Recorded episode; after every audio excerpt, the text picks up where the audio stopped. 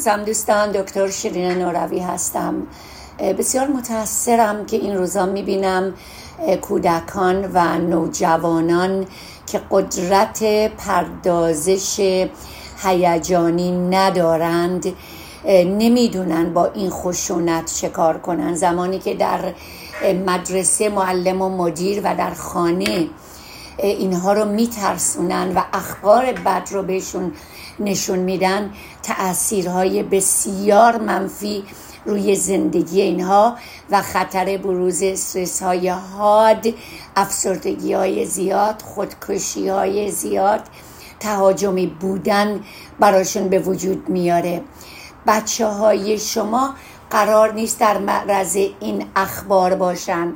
فکر نکنید گفتن این اخبار، نشان دادنشون بهشون کمک میکنه. فرزندان شما قراره عشق رو ببینن، محبت رو ببینن، آرامش رو ببینن و این ضربه هایی که داره وارد میشه، چه در مدارس از طریق آموزگاران و مدیران که تهدید میکنن که به پلیس خبر میدیم اگر کار ناشایسته‌ای بکنین، و چه در خونه این اخبار خشونت آمیز رو که بهشون میگیم، بدونید بسیار خطرناکه، بسیار خطرناکه و اینها آدم‌های بسیار ناسازگار و بیمار تحویل جامعه داده خواهد شد و خواهند بود.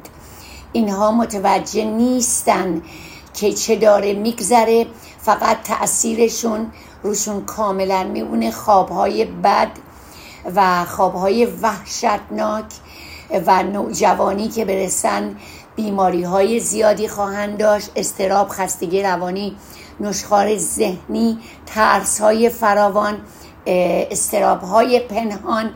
بنابراین صحت اخبار خشونت رو ما کتمان نمی کنیم، ولی اینکه نوجوان و کودکتون رو چگونه باهاش صحبت کنید که چه درکی داشته باشه و اینکه بهش حرمت به نفس بدید و کاری بکنید که آرامش داشته باشه، اون از شما عشق و آرامش و رفاه میخواد.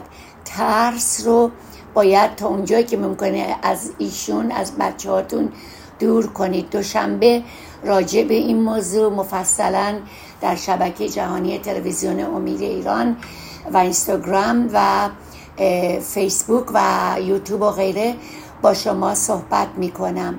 اداره لحظات حال و هوای خودتون، نمیگم کنترل خشم داشته باشید که بچه هام آسیب ندینن. بهداشت روان بچه ها زود خدشه‌دار میشه و عمیق میره و نمیتونید کاری بکنید. باهاتون صحبت میکنم.